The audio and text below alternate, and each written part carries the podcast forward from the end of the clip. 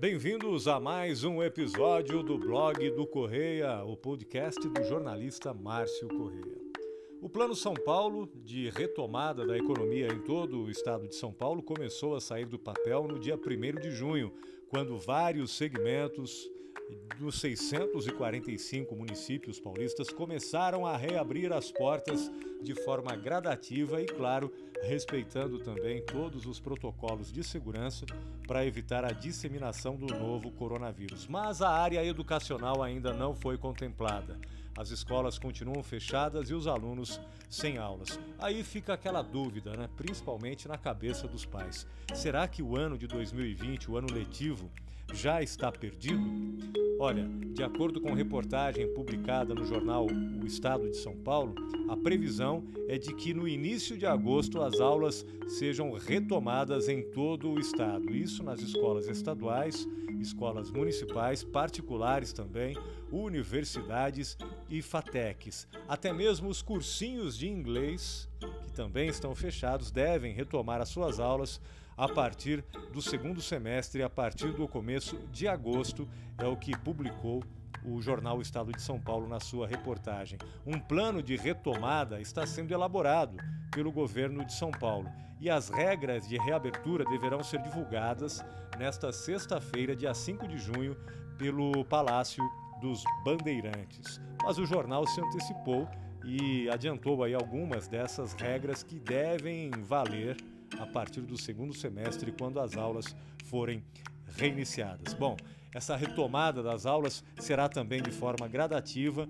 como vem acontecendo com a economia paulista, e começando pelos alunos mais velhos, do terceiro ano do ensino fundamental, isso por causa do Enem, que acontece no final deste ano, né? O Enem que já foi também adiado pelo governo federal.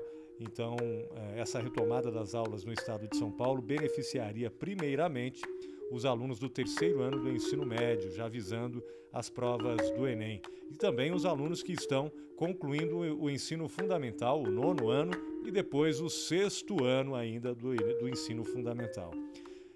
Outra estratégia que está sendo discutida pelas autoridades educacionais do estado é também o protocolo de segurança específico para os alunos, que não foge muito à regra do que já está valendo há um bom tempo no estado de São Paulo.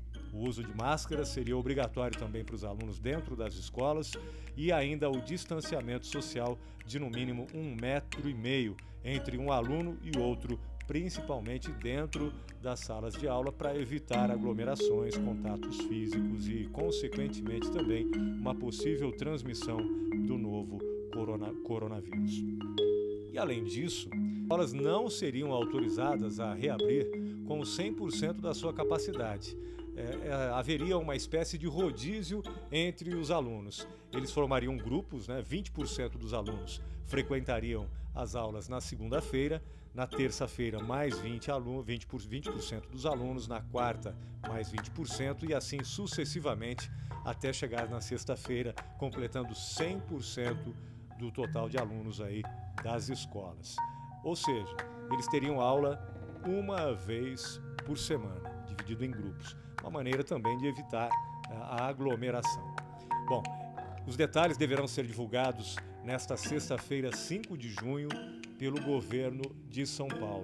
Vamos aguardar. Aqui em Campos do Jordão, desde quinta-feira, dia 4 de junho, as empresas que não respeitarem as normas de segurança, os protocolos de segurança previstos no plano de retomada jordanense passarão a ser multadas com valores aí pesados que variam de R$200 a até R$5.000. Em caso de reincidência, esse valor dobra até atingir o teto de R$25.000. São infrações consideradas epidemiológicas que podem gerar essa multa, o não oferecimento de álcool gel para funcionários e também clientes dos estabelecimentos comerciais, a não manutenção de um espaço específico dentro do estabelecimento para que as pessoas possam lavar as mãos com água e sabão, e também fica sendo responsável o dono do estabelecimento organizar a fila, caso haja fila do lado de fora, para utilizar o seu serviço. e essa fila deverá respeitar aí entre uma pessoa e outra também a distância mínima de segurança de 1,5 metro. Caberá ao proprietário dos estabelecimentos, caberá a cada um deles organizar essa fila e observar se essa distância mínima está sendo respeitada. Quem também não cumprir isso será multado pelos fiscais da prefeitura, sem falar de eventos particulares que também permanecem proibidos, portanto, aquele churrasco do final de semana, se alguém fizer uma denúncia e a fiscalização aparecer na casa dessa pessoa que está promovendo um evento familiar que gere aglomerações, essa pessoa também será multada pela fiscalização.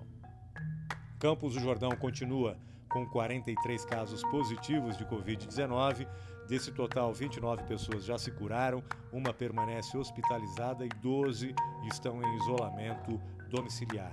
Campos do Jordão também tem uma morte confirmada por Covid-19 e 49 pessoas tiveram sintomas, fizeram o exame, mas ainda não tiveram resultado desse exame, portanto são 49 casos suspeitos em Campos do Jordão. Este foi mais um episódio do podcast Blog do Correia e a gente se vê no próximo episódio. Até lá!